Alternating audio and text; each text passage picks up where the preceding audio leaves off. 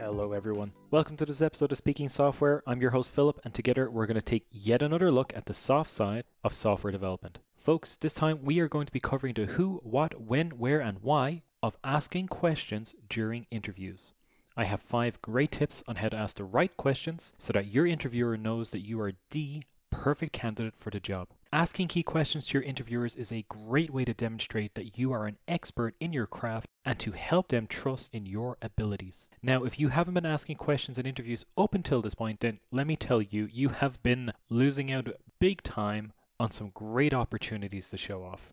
Now, normally when I explain this concept to the people that I mentor and coach, they immediately ask me, you know, what questions do I ask? And my answer to them is always the same it depends on who you're talking to. Before we get into that though, let's just cover some basic ground. There's actually two reasons that we ask questions in interviews. The first reason is to gather the information we need to determine if this position is desirable or worthwhile for us. You know, you want to find out as fast as possible if this is a job that you actually want, and any clues you can get about projects, people, politics, the state of the code base, how modern their tooling is, career advancement opportunities, all that good stuff. All of that goes a very long way to helping you make an informed decision.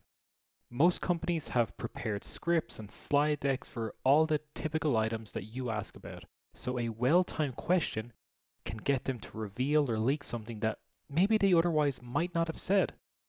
For example, if you find out that a project that you're interviewing to work on is 15 years old before you sign the job contract, gosh, that, that can save you literally months or years of heart and sleep problems, trust me. Even something generic like, you know, what's your deployment strategy speaks volumes about the way they work.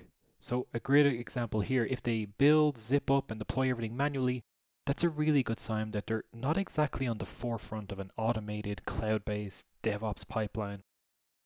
That might be a deciding factor for you. Like, gather this information and make of it what you will.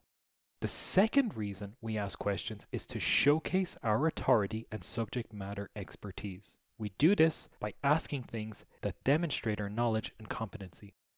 The idea here is to ask questions that someone in the know would ask. This builds up the trust the company has in you. Not only have you answered their questions, but you're showing initiative and you're challenging them a little. The trick though is to ask a question that allows you to drop a fact or a little information snippet in there. So a good example, you know, if they say they have so many API calls per day, you could say, oh wow, you've mentioned you're getting 2 million calls a day to your REST API.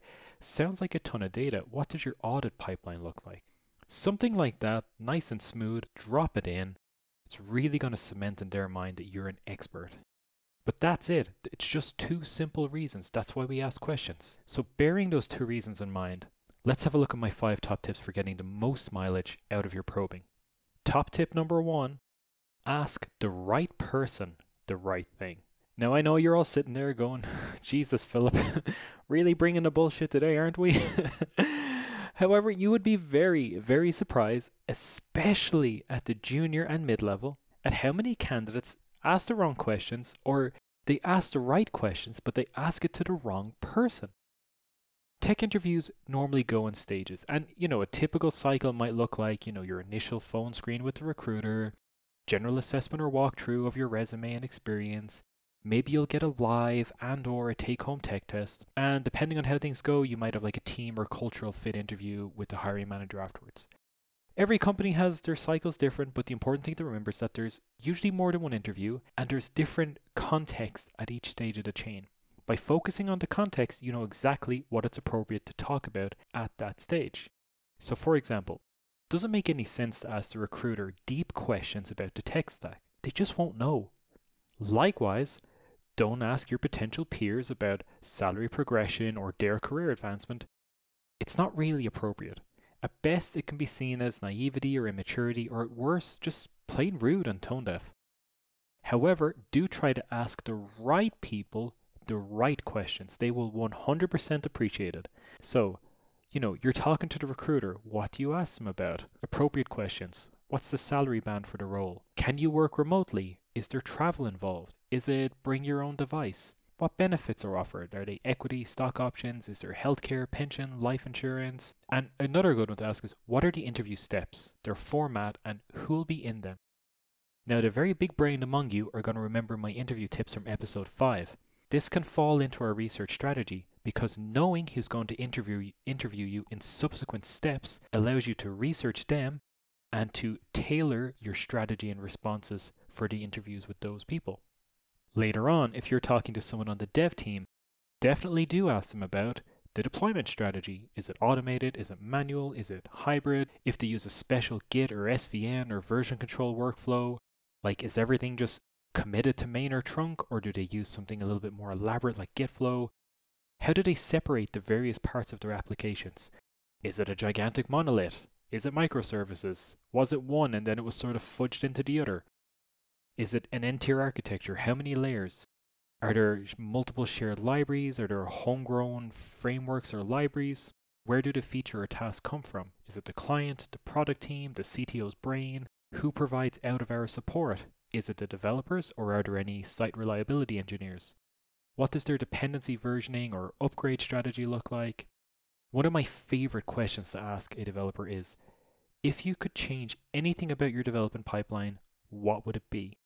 This gives them a little chance to vent about something they're working on, and you commiserating with them helps build a great rapport. It also gives you a very clever insight into any problems that plague the team or projects. A little bit of warning here though anyone who says that they wouldn't change a thing is a barefaced liar. Moving on, then, if you're talking to, say, the hiring manager in a separate conversation, lots of great stuff you can ask them. What's the team composition? Is it a distributed team? you know, are they in different time zones? How does that work? Are you expected to align with their time zones for calls, or can you work asynchronously? What's the development strategy? Is it agile? Is it scrum? Is it pure waterfall? Uh, what prompted the hire? Was it a new round of funding? Was there a new client or project? Did someone leave? Like, is this position a new position or is it to replace someone? What career advancement options will lead from this position? Is there a path for the candidate that accepts? There is a defined career path they can follow. How long is ramp up time? Like, are you expected to deploy to production on day one? Or do you have to go through like three to six months of training and shadow sessions first? A favorite of mine to ask a hiring manager is What does success look like for the chosen candidate in the first three to six months?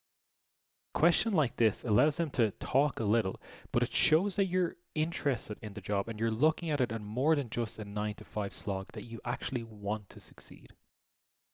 Top tip number two read the room. If you have a pleasant, jovial, conversational interview, take advantage of that situation.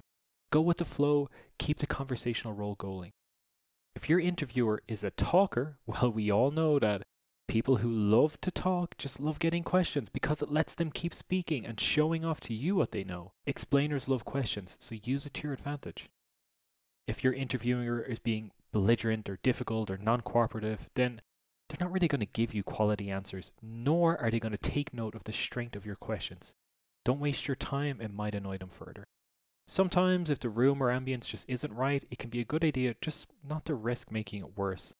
It is possible to recover from these situations, but use your own judgment. One thing as part of reading the room, be very wary of lunchtime interviews or nighttime interviews if they're out of out of office hours. You know, many interviewers who are brought into these have been either assigned to it or they're dragged in against their will. So they're going to want to breeze through it as fast as possible just to get back to their time. Unless you've specifically requested one of these, try your best and get it rescheduled you're not going to be able to make as much impact here, even with top tier questions. Top tip number three follow up their answer to your question with another question. This shows that you are actively listening and that you are engaged in the topic and the conversation. So remember our two reasons for asking questions. Reason one, gather more info. And reason two, showcase your expertise. You drilling down into a topic further Again, showcase your expertise. Oh, I can see you do X. You know, that's great, but how do you deal with problem Y? Expand on concepts and again, show off what you know. Top tip number four ask with contextual relevance. Now, we talked about context earlier, but this is slightly different. Never ask something unrelated to what you've been actually talking about, just to ask a question.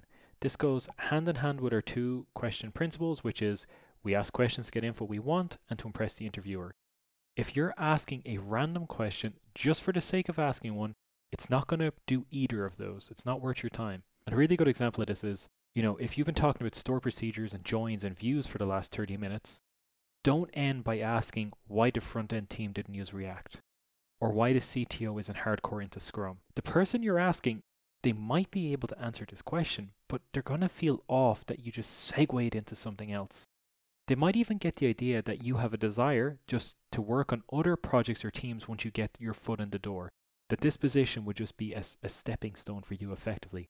And then they're going to wonder if they really want to hire you for this position. Your questions should always be in within the context of the conversation you're having. Ask something related to what you've discussed. Top tip number five do not let a lack of time stop you. You're going to find there are a ton of times when the interviewer says at the end, you know, hey, we're just out of time unless you have a question. And they're going to look at their watch or they're going to look at their clock really impatiently and then back at you with a raised eyebrow, kind of wishing you'll say, that's fine, thanks for your time. Pay no heed to this and ask away. Now, I'm not exactly saying to drag it out or just waste everybody's time just to prove a point.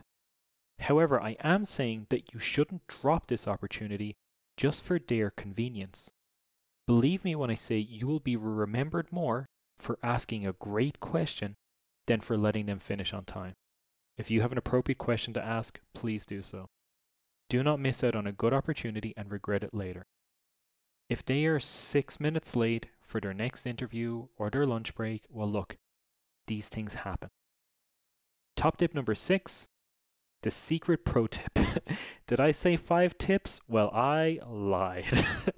if you really want to stand out as a star candidate, folks, this is the tip for you. Please do not wait until someone asks if you have any questions to start asking questions. This is the big one to take from this episode, folks. Do not wait until someone asks if you have any questions to start asking questions. Now, if we loop back to episode number five, I covered before that the interview should be a two way dialogue, not just a they ask and you answer session. You need to engage with the interviewer. Now, this doesn't mean that you need to become an extroverted conversational wizard. However, it does mean that you need to converse with them and try and get them to like you for this position. Show you're pleasant to work with that you can comfortably challenge ideas, find information, discuss solutions. The best way for that to happen is to ask them questions at appropriate points. Be proactive in your questioning, not reactive. Fill them with confidence. Not only are you demonstrating that you know your stuff, but also that you are present and involved. You're showing that you're not a drone and you're taking initiative. This is never a bad thing. So there we go.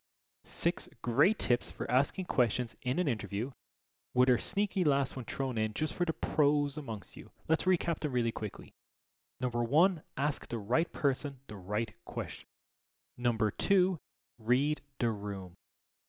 Number three, follow up their answer to your question with yet another question.